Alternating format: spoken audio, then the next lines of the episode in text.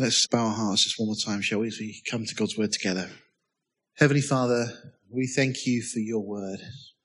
Lord, we thank you that in this crazy, twisted, mixed up world, we have a light.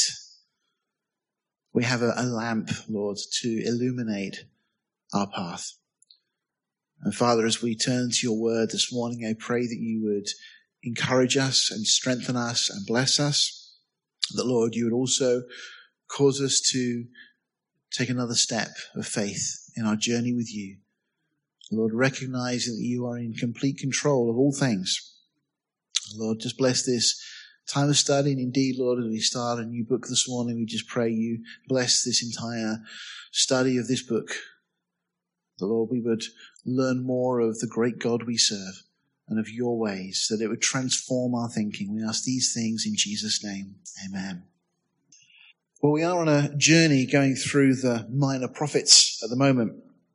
And just to uh, remind you, if I can, the minor prophets is a, a, label that probably is not the best because they're not minor in any way of being insignificant or less important. Uh, it's simply that the books typically are shorter than those that are classified as major prophets. Um, just to go through the books as we have them, of course, we've got the law.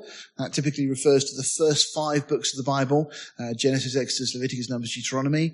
And then we've got the history books, which really tells the, the history of the nation of Israel from the time of Joshua going into the promised land right up until the time of uh, Ezra, Nehemiah, Esther, and so on.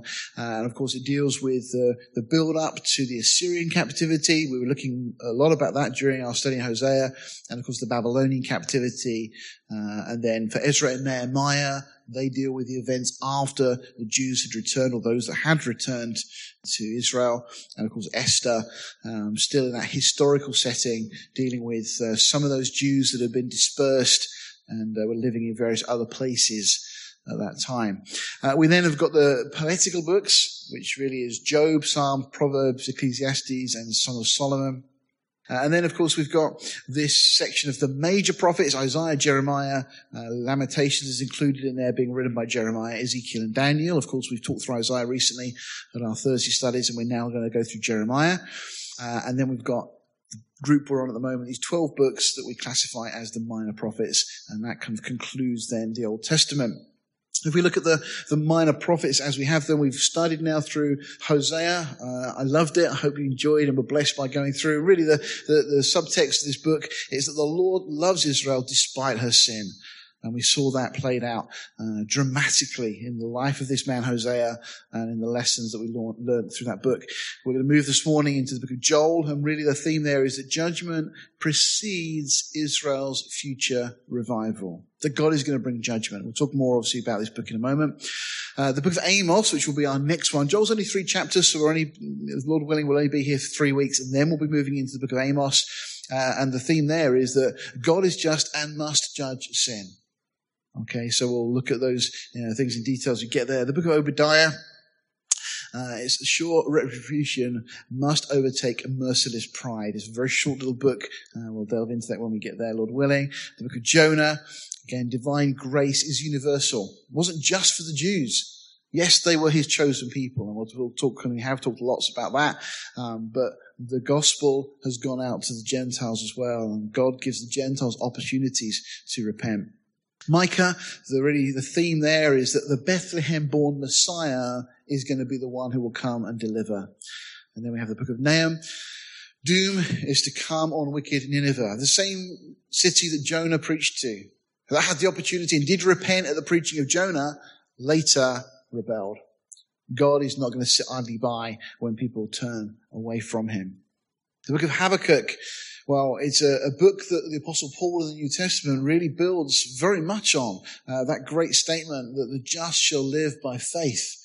Uh, from chapter 2 verse 4 and paul builds three books seemingly on this the book of romans uh, the book of Galatians and also the book of Hebrews. As I know there's some contention over the author of Hebrews, but it would seem to be Paul because all of these three books link together, looking at the just in Romans, um, the way we should live in Galatians, and then the whole idea of faith in Hebrews. All this trilogy based upon Habakkuk 2, 4, which is quoted in each of those books.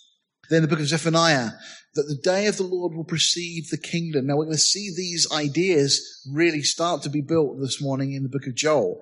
Um, but this coming day of the Lord, we'll talk about what it is in a moment.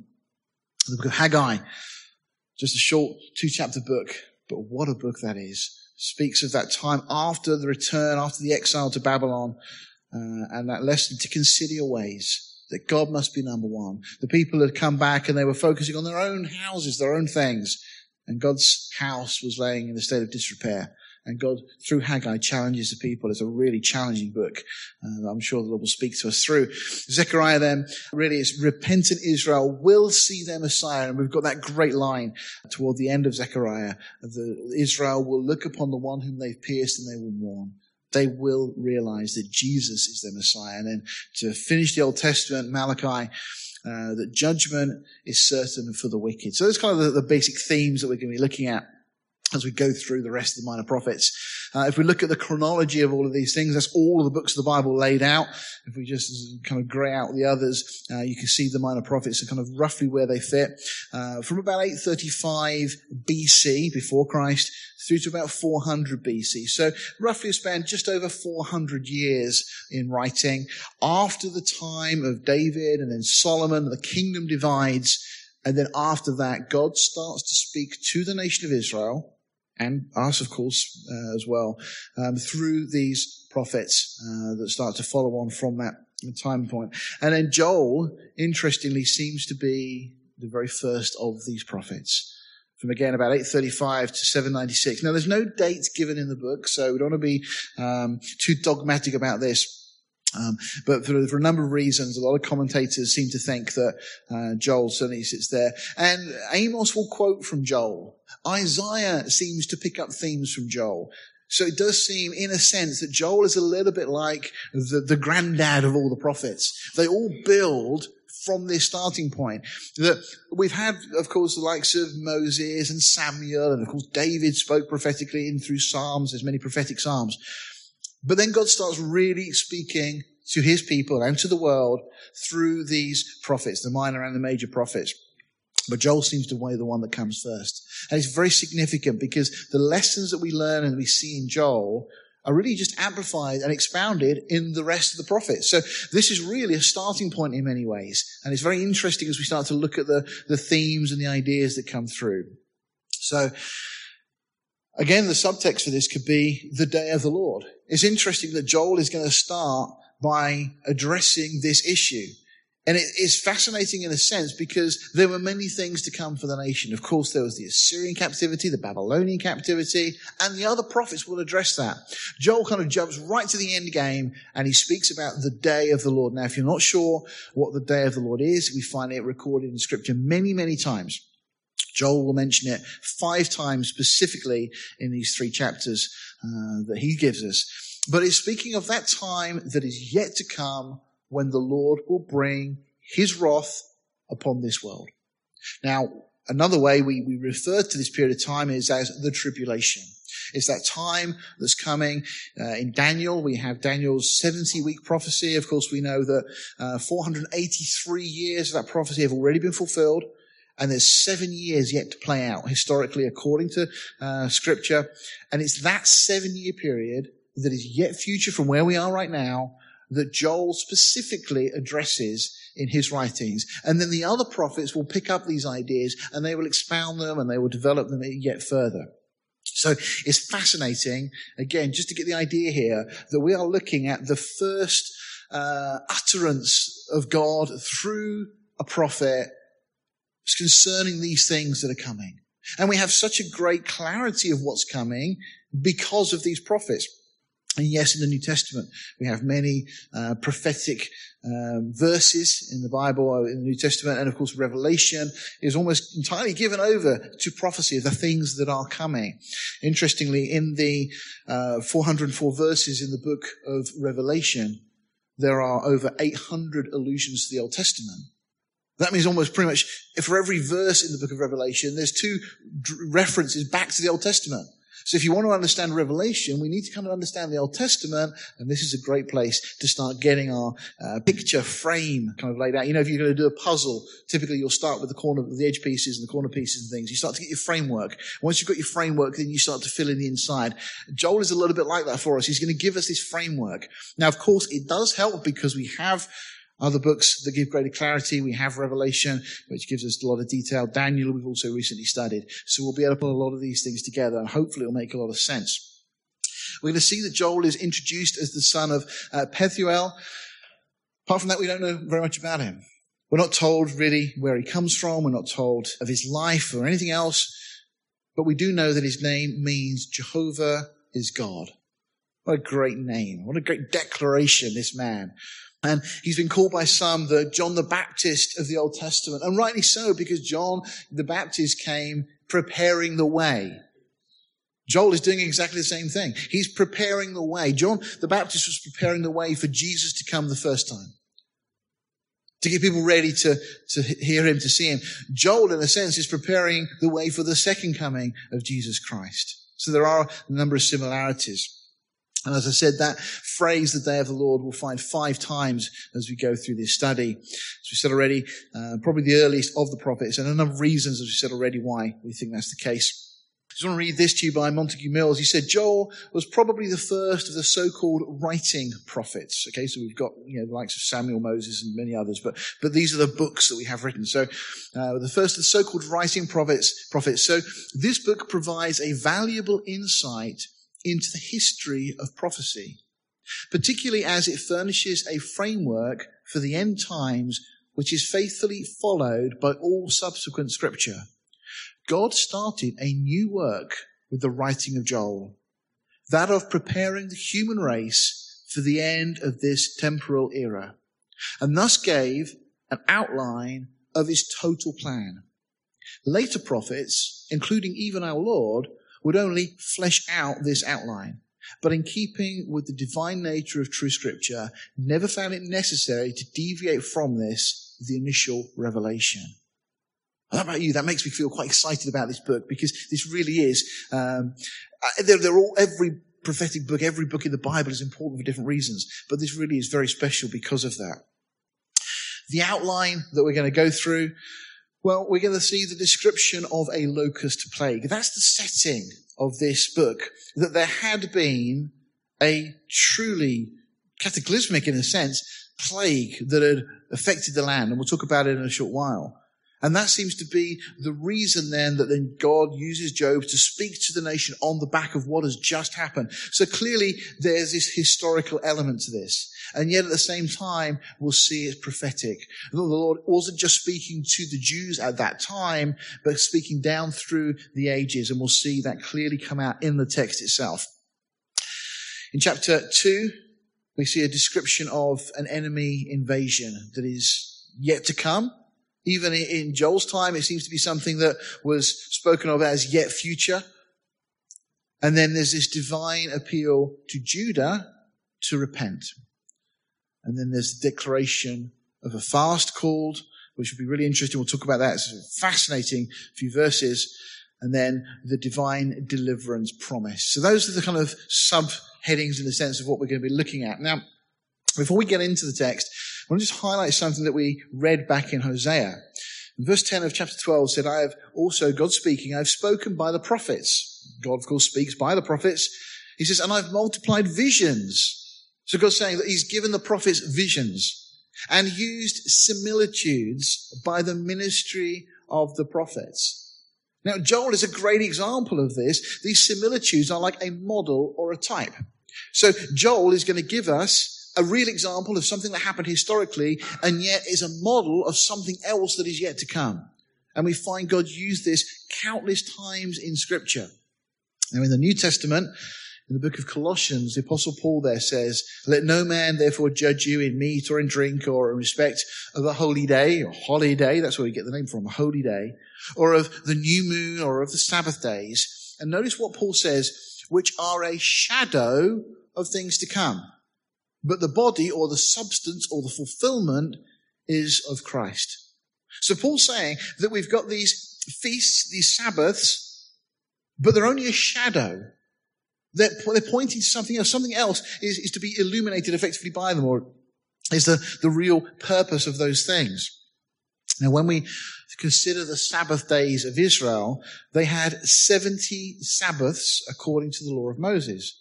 There was every weekly Shabbat, the Sabbath on a Saturday for the Jews, or from sundown, typically on a Friday evening, to sundown on the Saturday evening. It was their Shabbat, their, their, their day of rest. And there was 52 of those, of course, during the year. There was seven days specifically that were set aside for Passover. There was another day for the Feast of Pentecost. There was a day for the Feast of Trumpets. There was another day for the Feast of Atonement. There were seven days set aside for the Feast of Tabernacles. And then there was an additional eighth day of assembly. You add all that up, there's 70 days, which is just the way God does things. God seems to like sevens. Sevens always seem to be complete. Uh, and so Israel's Sabbaths were based upon their lunar calendar. Uh, and this is how God had organized their uh, memorials. Again, we spoke earlier about memorials, why memorials are important, because they, they remind us of events that have taken place so that we don't lose focus, we don't forget what God has done. So these things, the weekly Sabbath was to remind us that actually our provision is from God. That we can stop for a day. And it's okay. The world doesn't come to a halt if we stop for a day. You know, and every single one of these feasts were there to teach them lessons, to remind them of what God had done, of course, the deliverance from Egypt and the wilderness wanderings and so on. Now, if we take just the typical feasts as we, we think of them, they're given to us a number of places in Scripture, Exodus 23, Leviticus 23, and elsewhere. Um, the first three of these feasts were prophetically fulfilled during what we speak of as Passion Week. Okay, so Passion Week, the week leading up to the crucifixion and the resurrection of Jesus. And each of these feasts were prophetically fulfilled. In fact, the real events were just pointing forward to the, the, the, the they're, they're, like matinee performances of the, the real performance that was yet to come. If you look at the plan of Passion Week, as it were, it starts really on the Sunday, the 10th. Uh, this would be in the, uh, the Jewish calendar. Uh, and it's incredible because that was the day that Jesus rides into Jerusalem on the Sunday, we, we call it Palm Sunday. And it was the day that Jesus rides in on the 10th day of the month. Now, Moses, back in the book of Exodus, had already said that they were to take a lamb on the 10th day of the month and they were to keep it until the 14th day of the month. And they were then, they were to sacrifice this lamb and the Lord was going to pass over the land. And they took Jesus effectively. They welcomed him into Jerusalem, laying their coats down, the palm branches on the 10th day. And it was not until the 14th day of the month then that Jesus was crucified. And That becomes, of course, the feast of Passover.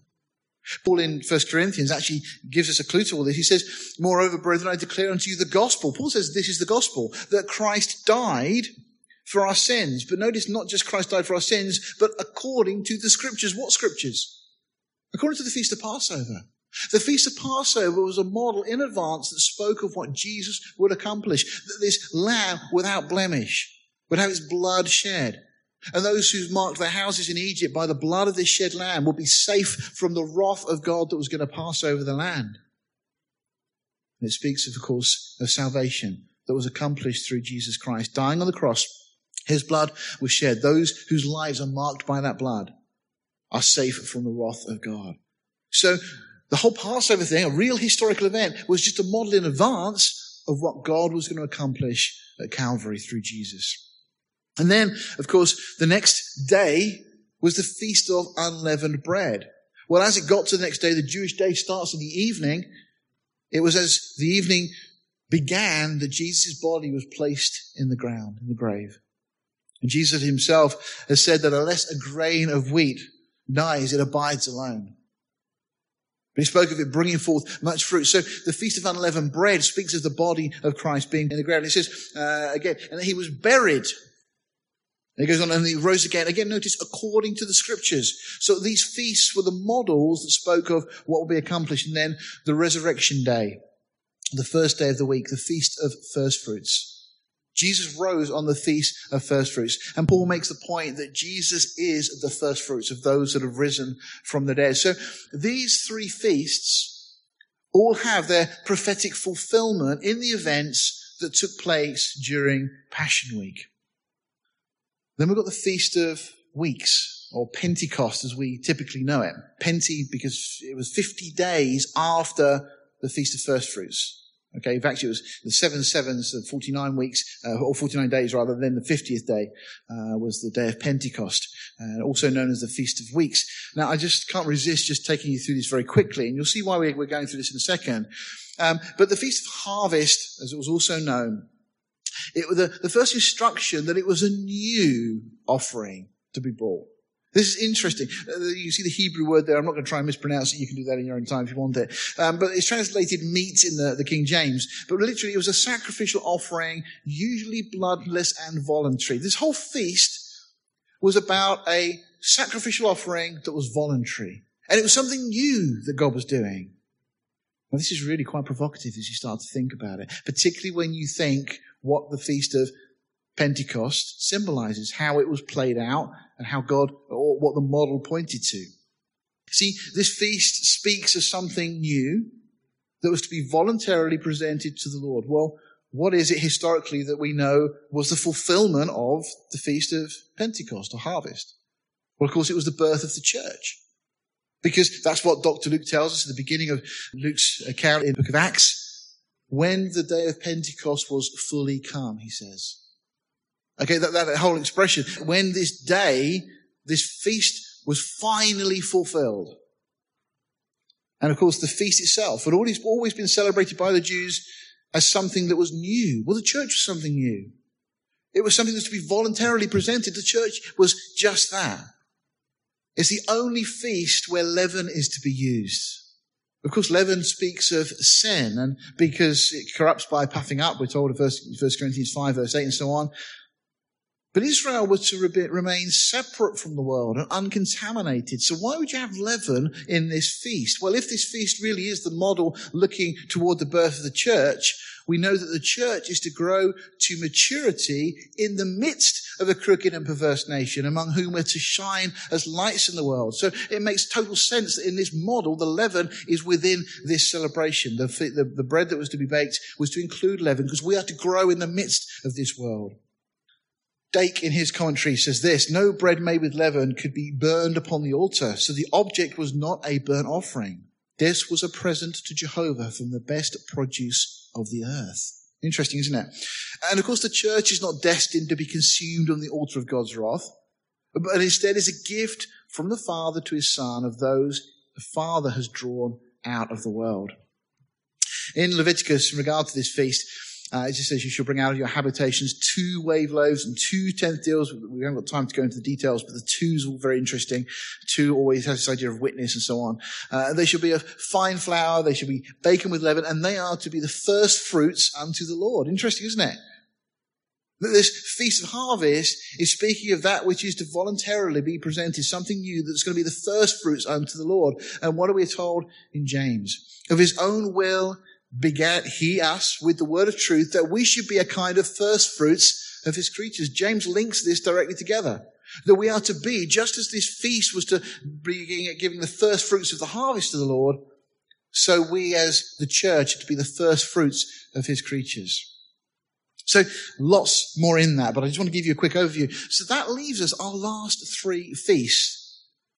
And I believe these are all prophetically outlined in the book of Joel.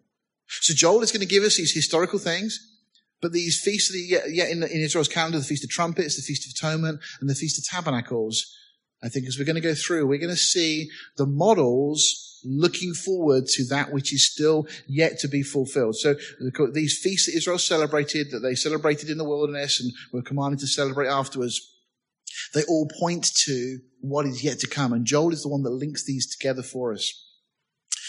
Of course, the Feast of Trumpets, well, we're going to see a lot about blowing trumpets in the book of Joel. And of course, if you've read scripture, you'll know in Revelation, we have seven trumpets that are blown. And yes, there's a definite link here. And the idea again of fire symbolizing judgment is seen in both. Then we have the Feast of Atonement. And we'll pick that up from Joel chapter 2 verse 12. It seems to, the theme changes and it changes to the idea of repentance and reconciliation, which is what atonement was all about. We have this idea of the scapegoat fleeing to the wilderness within the feast. And it's interesting because that's exactly what Israel are going to be doing. They will flee to the wilderness. And that's detailed for us in Revelation 12. So we'll, we'll tie all these things together as we go through. And then finally, the Feast of Tabernacles. Well, it's also known as the Feast of Ingathering. This idea of dwelling together in unity.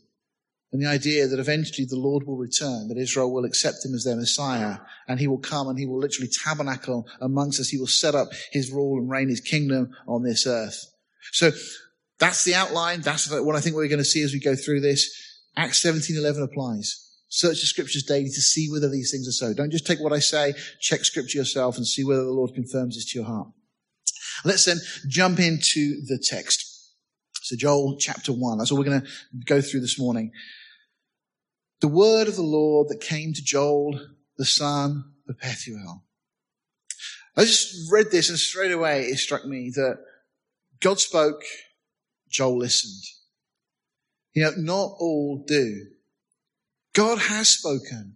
The, the, writer to the Hebrews makes it really clear that in these days, God has spoken to us through his son. But you know, there's a lot of people that choose to not listen. They don't have ears to hear.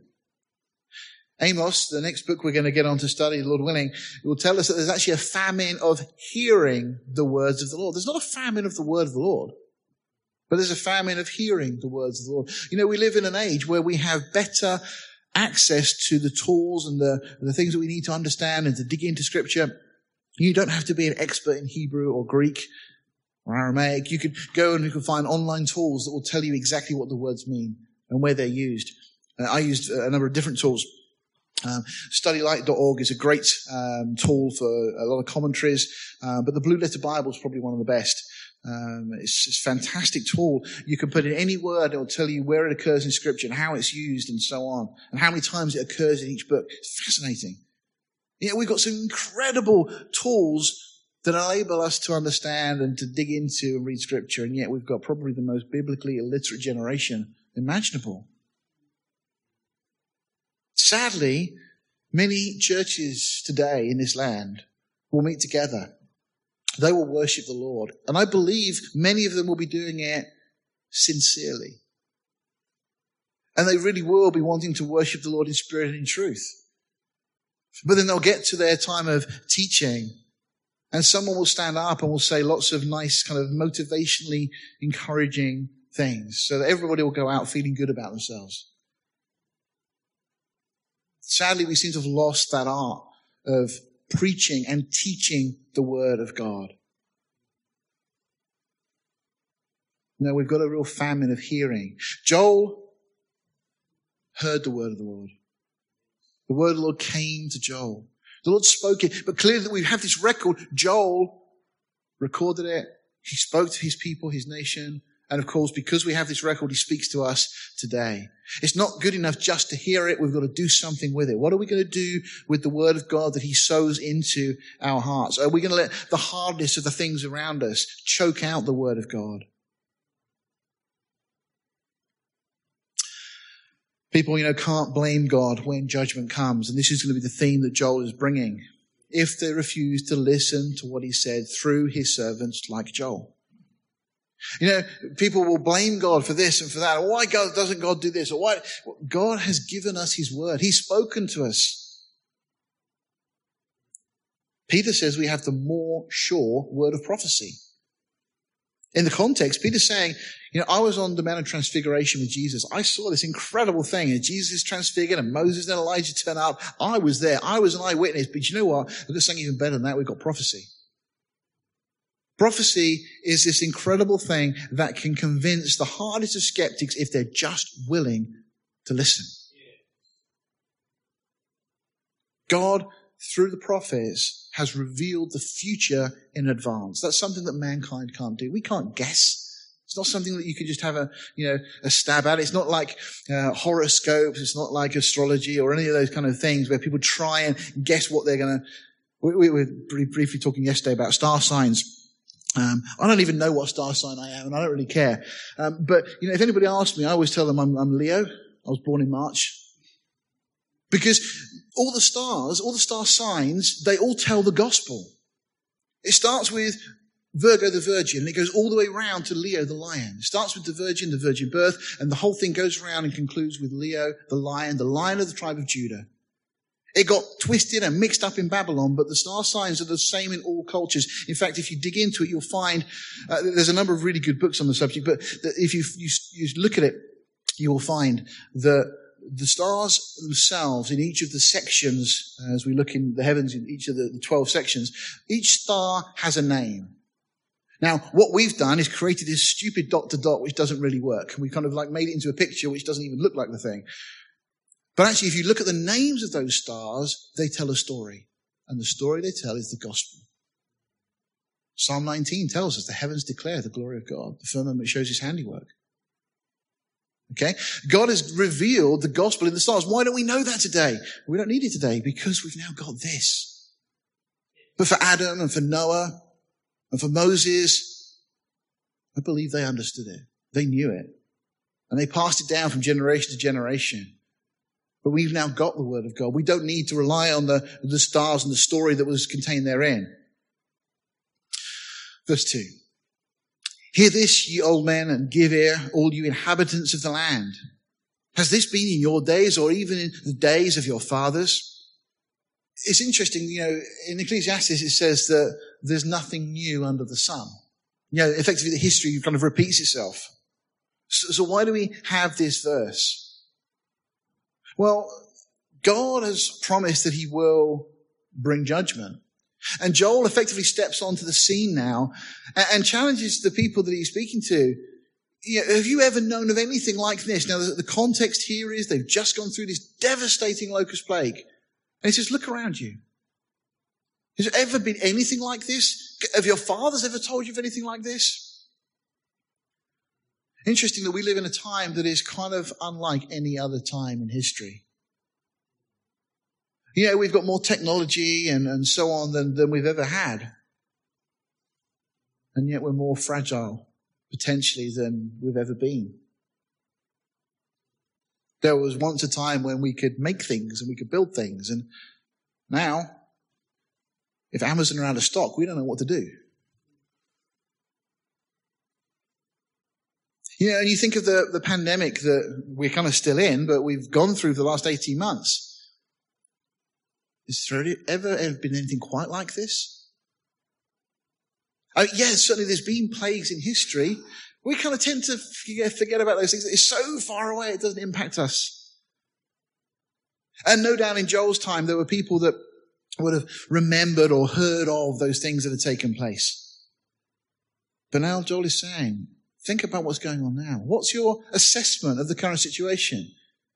Do you assume that this is just happenstance, just random events that have taken place? Or do you see God in this? Do you see that God is doing something in our days? Are you aware that prophecy is being fulfilled even now? And this is the challenge that Joel is bringing to these people. And Joel says, tell your children of it. And let your children tell their children and their children another generation. Interesting. Joel's challenge to them is look, this is quite unlike anything we've seen. But we shouldn't be surprised and we should understand it in the light of the God who is sovereign. And what do we tell our children about these things? Do we explain to them that God is working, that God is working his purpose out as year succeeds to year? That one day the earth will be filled with the knowledge of the glory of the Lord as the waters cover the sea. That's what's coming. But are we guilty of adopting the world's mindset that says, well, everything just carries on as it's always been? That gradual process of change over time. Our children are fed when they're at school. And then those children go out and become teachers or whatever professions they go into. And then they teach the next generation the same thing. So we've got a world now that's convinced that everything just carries on the same. And Joel is saying, no, no, no, things are not right. And of course, God says that things will not always carry on the same. It's a big question for each of us. You know, what legacy are you leaving for the next generation? What are we teaching our children? What kind of world are they growing up in? And how do they interpret events like COVID? You know, do they see God's hand in all of these things? Will the next generation be one that knows to fear the Lord or one where, like it was in the time of Judges, everyone does what's right in their own eyes? So again, the backdrop historically to what Joel is saying here was this locust plague. Now, Joel's going to mention these a number of times.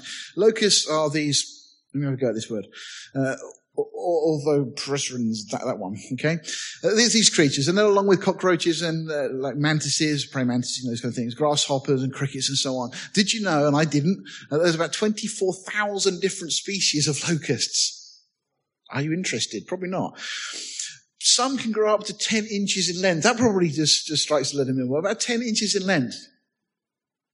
That's, that's a little bit creepy, isn't it? I mean, particularly when you think that Egypt was overrun by these things and they were in the houses and, you know, they were, you know, in the ovens and everywhere they looked and they can multiply by parthenogenesis. What does that mean? Well, basically it means that if a male's not around, the female's still able to reproduce. You can't stop these things. Larvae go through about four to 14 different stages of development, and it can sometimes take six to seven years to fully mature. Scientists have apparently found a single hormone that, when activated, causes locusts to swarm together. So they don't naturally do this, but something triggers and they suddenly do this and they become aggressive and gregarious and they will attack almost anything. When they swarm, they don't just eat the plants on the surface, but they actually dig down and eat the roots that are below ground too. So they don't even leave anything to grow back after them. That's why they're so devastating. And apparently, when these things have occurred, you can actually hear the sound of them munching at night. So if they're out in the fields and you're in a nearby town, you can listen, you can actually hear them munching their food. It's a little bit freaky, isn't it? Uh, they travel in this kind of really compact, like military style march. They make this kind of wind like noise with their wings as they're flying. And they fly so densely packed together that they can even darken the sun. All right, and the a density in a swarm can be about 120 million locusts per square mile. They can fly for about 17 hours at a time, and swarms have been spotted about uh, 1,200 miles out to sea. Now, apparently, in 1889, there was a swarm in the Red Sea was spotted that covered 2,000 square miles. And this is just, I'm just trying to paint the picture of what Joel and his compatriots, the nation had just gone through. This incredible locust swarm. There have been a number of these that have been recorded in history. But just kind of look at that as a kind of a picture. Would you like to be in there amongst them? Oh, pretty locust. No, I don't think so. Or, or another one for you. These are genuine pictures. You can Google it if you really have the interest to do so. That tree entirely covered in locusts that are just munching through anything they can eat off of it. And just again, for the purposes of scale, there you go. Something just to store in your mind as you go home and have your lunch today. Into verse 4, we read this. That which the palmerworm has left has the locust eaten, and that which the locust has left has the cankerworm eaten, and that which the cankerworm has left has the caterpillar eaten. I, we'll talk about some of the ideas of the way scholars try and interpret this, but the bottom line is that nothing's going to be left. Everything is gone. That, that, that's the top level. But uh, a number of commentators suggest actually what we've got here, rather than four distinct creatures here, but it's actually four phases or stages that locusts go through. There's apparently the gnawing locust, and it kind of emerges from the egg in the spring. It doesn't have any wings at that point. There's the swarming locust, uh, and that's the most common, the wing locust. There's the licking locust. Uh, Jeremiah refers to this as caterpillar, which is another one of these kind of links. Um, and it's kind of the third phase, if you like. The old skin uh, gives way, and they have these small wings. And then there's the consuming locust, also referred to as the cankerworm. Um, so again, typically about three inch long and so on. So it could well be that this verse is simply saying that these stages the locust as it's going through, but they're literally going to destroy and eat everything. Uh, also, though, I just thought it was interesting. Um, some commentators have linked these to what was coming upon the nation of Israel. And they said the palmerworm links to the Assyrians and the Chaldeans, the locust, the Persians and the Medes, the cankerworm to the Greeks and particularly Antiochus Epiphanes, and then the caterpillar to the Romans. And there may be something in that. So I just throw it out there. I'll let you kind of think through and play through that as to whatever. But I mean, the idea clearly is the same, whichever route you take, whatever you think this is referring to. But then Joel says this, awake, you drunkards, and weep and howl. Uh, all you drinkers of wine, because of the new wine, for it is cut off from your mouth. Now, I want you to turn with me to the book of Isaiah. Now, Isaiah was written later than this, and it may well be that Isaiah had a copy of this scroll of Joel in front of him as he writes these words. Because Joel is going to go and talk about the day of the Lord. We'll see the language change in a second. But let me read to you. I'm just going to pick up verse 9 of chapter 13 of Isaiah. And you'll see the, the similarities in these things as well. Behold, the day of the Lord comes, cruel, both with wrath and fierce anger, to lay the land desolate. He shall destroy the sinners thereof out of it. For the stars of heaven and the constellations thereof shall not give their light. The sun shall be darkened in his going forth, and the moon shall not cause her light to shine. And I will punish the world for their evil, and the wicked for their iniquity, and I will cause the arrogancy of the proud to cease, and will lay low the haughtiness of the terrible. And I will make a man more precious than fine gold, even a man than the gold wedge of Ophir. Therefore I will shake the heavens, and the earth shall remove out of her place in the wrath of the Lord of hosts and in the day of his fierce anger. And it goes on from there. That's what Job, uh, sorry, that's what Isaiah says. And I believe building on these things because of what is coming. He says, awake you drunkards and weep and howl all you drinkers of wine. No, I can't. I should have made a note of the verse. But, but this idea, the drunkards weeping and howling, the, the, the, language Isaiah uses is very similar. We're not talking about people who are drunk with alcohol specifically, but it's as if they're drunk. They've become intoxicated by their lifestyle, by their comforts, by everything that's around them. But it's saying, of course, on the surface level, that these locusts have come through. They've literally destroyed everything in the land. The vines are no longer going to be able to produce the wine. Everything's been cut off from them. And then we read this. And clearly the language now changes to being prophetic of what's to come. Uh, and it's going to eclipse what has been because Joel says, for a nation is come upon my land, strong and without number, whose teeth are the teeth of a lion. And he has the cheek teeth of a great lion. Now, apparently, if you look at a locust under a microscope, its teeth are just like the teeth of a lion.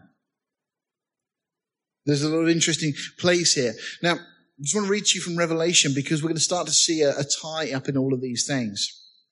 This is from Revelation chapter 9. And the fifth angel sounded, and I saw a star fall from heaven unto the earth. And to him was given the key of the bottomless pit. And he opened the bottomless pit, and there arose smoke out of the pit as the smoke of a great furnace. And the sun and the air were darkened by reason of the smoke of the pit. And there came out of the smoke locusts upon the earth and unto them was given power as the scorpions of the earth have power. And it was commanded them that they should not hurt the grass or the earth, neither any green thing, neither any tree, but only those men which have not the seal of God in their foreheads. And to them it was given that they should not kill them, but that they should be tormented five months, and their torment was as the torment of a scorpion when it strikes a man. And in those days shall men seek death and shall not find it, and shall desire to die, and death shall flee from them. And the shapes of the locusts were like unto horses prepared unto battle, and on their heads were as it were crowns of gold, and their faces were as the faces of men. And they had hair as the hair of women, and their teeth were as the teeth of lions. Again, the same kind of language that Joel's using. And they had breastplates as it were the breastplates of iron, and the sound of their wings was as the sound of chariots of many horses running to battle. And their tails like unto scorpions and there were stings in their tails, and their power was to hurt men five months. So this is something in Revelation that we get, speaking of what is going to come upon the earth. Now, Joel was dealing with a real event that had taken place, but there's definitely an overlap in these ideas. Now, that picture was written by, uh, was drawn by a Christian artist by the name of Rodney Matthews uh, some years ago. And I had a really big uh, picture of this on my wall. My parents thought I was a bit weird, but you know, it was. I, I love this. I just love the idea of of the reality that this is one day going to come upon the earth. The world thinks this is so crazy. But scripture is very clear. There's going to come a time where these creatures of whatever type they are, the Lord is going to allow them to come upon the earth. And people are going to want to die, but they're not going to be able to die. That their sting is going to be so painful. Apparently a scorpion skin sting is one of the most painful pains you can come across, you can know. And it speaks again, and they had a king over them, which is the angel of the bottomless pit, whose name in the Hebrew tongue is Abaddon, but in the Greek tongue he has the name Apollyon. J. Vernon McGee just makes this comment. These locusts are further differentiated from ordinary locusts in that they have a king over them. Proverbs 30 verse 27 says of natural locusts that they have no king. So these king, these locusts clearly are not just ordinary locusts. It's just the king or leader of these locusts is probably one of the fallen angels, the chief henchman of Satan. And he's permitted to lead an invasion of earth for the first time. This is something that is going to be rather frightening. His name in Hebrew means destruction, and in Greek it means destroyer. Verse 7 says, He has laid my vine waste and barked my fig tree. He has made it clean bare and cast it away. The branches thereof are made white. Now, again, there's a historical context and application to this. But clearly this is looking forward at something yet to come. Something that's going to come upon the land. And what I find really interesting here is the language. He has laid my vine waste. My vine. Who's speaking? God is speaking. What is God's vine? Israel. And barked my fig tree. Literally stripped it bare. What is the fig tree? It's another reference to Israel. And I think what we start to see here is almost chronologically laid out over the coming verses a map of what is going to take place during the tribulation.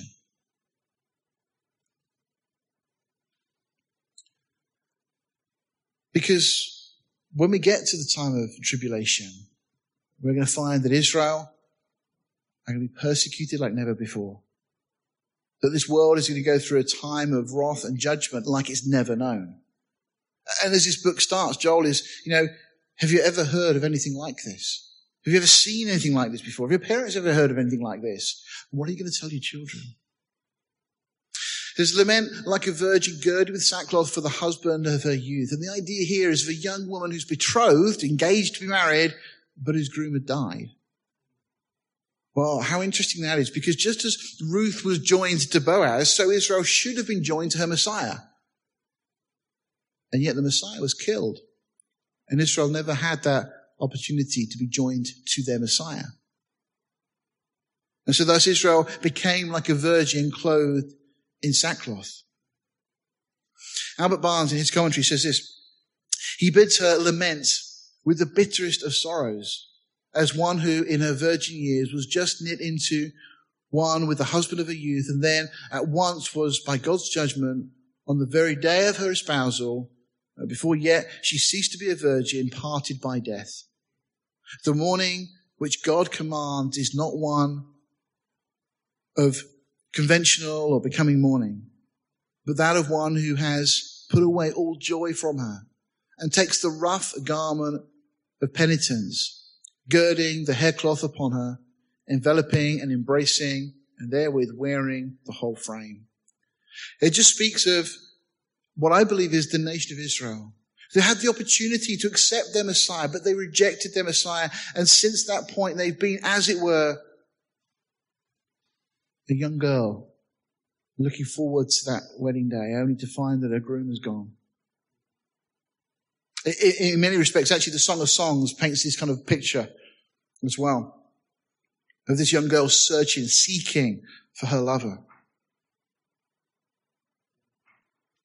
Of course, Israel have gone through all of this, putting on this sackcloth, this mourning, 2,000 years or so of mourning. Now this really starts to get very interesting in, in prophetic type. The meat offering and the drink offering is cut off from the house of the Lord, and the priests, the Lord's ministers, mourn. That's exactly what's happened, isn't it? It happened first of all in 606, well, from actually 587 BC with the Babylonian third siege of Jerusalem. They were taken away. Sacrificing stopped. They got back to the land. They were able to start again. Then Antiochus Epiphanes comes in and then stops it again. And then again, they, they can restart and they get, of course, the time of Jesus. And then, of course, finally to AD 70, when the Romans come in and they destroy the temple. The meat offering and the drink offering was cut off from the house of the Lord. And the priests, the Lord's ministers do more. Israel could not carry on with their sacrificial system. To this day, they've not been able to offer sacrifices as the law of Moses commands. There is no sacrificial system in place for Israel today. Just as Joel is saying here, at Joel's time, that was still a possibility. So clearly this is looking at something yet future. There is no sacrificial system yet. But you know, a leader is going to soon step onto the world stage and he's going to allow Israel once again to offer sacrifices from a newly rebuilt temple. That's what scripture says is coming. Verse 10 goes on, the field is wasted, the land mourneth, for the corn is wasted, the new wine is dried up, the oil languisheth. Well, you know, in, in AD 132, Emperor Hadrian, famous for his wall he built up north, had gone back to Rome, tired with the Jews in the land, and so had them absolutely expunged from the land and plowed Jerusalem over, destroyed everything that was there, cast them out of the land. The field is wasted, the land mourns. It's almost like a, a summary of Israel's history as we go through this verse by verse. Verse 11. Be you ashamed, O you husbandmen, and howl, O you vine dressers, for the wheat and for the barley, because the harvest of the field is perished. Moses spoke of how Israel would be an astonishment to the nations.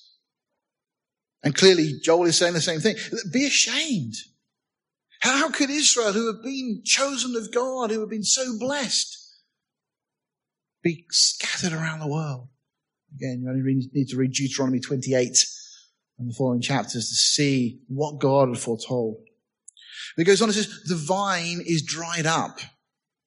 Notice again the, the double reference here. The vine being Israel, the fig tree, the tree languishes. It's speaking of the nation looking again prophetically through the ages.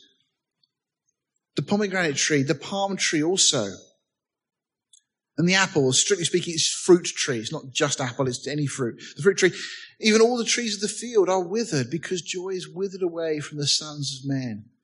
I mean, it's an incredible description of Israel's history.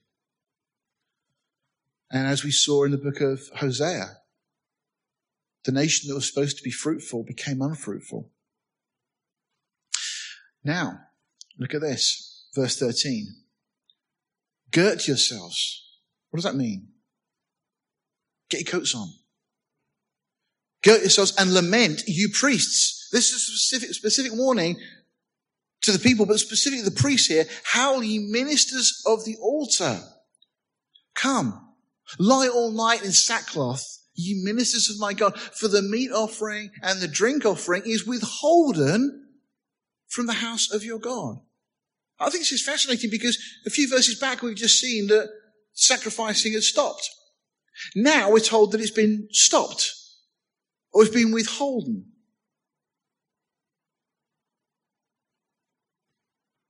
Why are the priests and those ministering at the altar told to howl?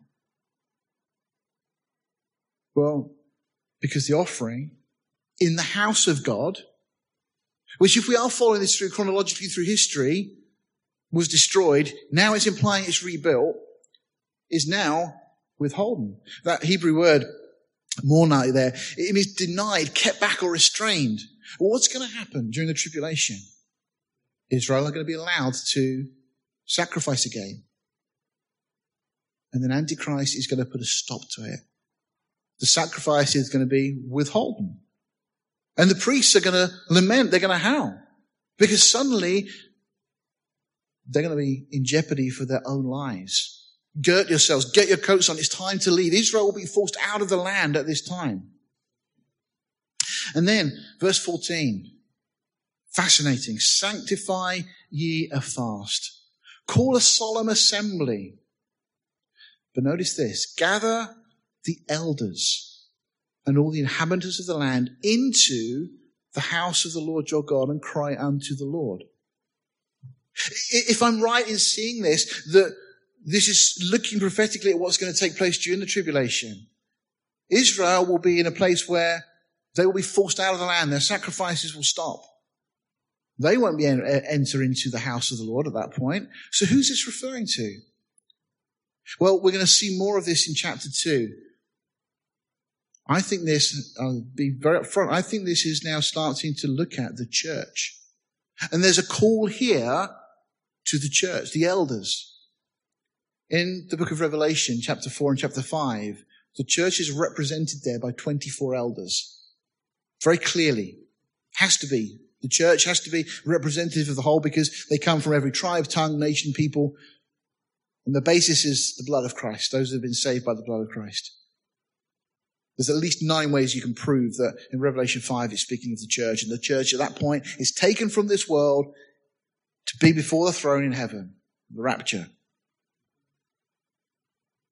And that while we're there, I believe that we'll hear this call. Sanctify you a fast. Call a solemn assembly. Gather the elders and all the inhabitants of the land into the house of the Lord. Being gathered in and cry unto the Lord your God. Now, we're going to see this build upon in the next chapter. We're not going to get there this morning. So read ahead and then next week we'll look at this. But I believe what we're going to see is a call to the church to intercede for Israel during the tribulation.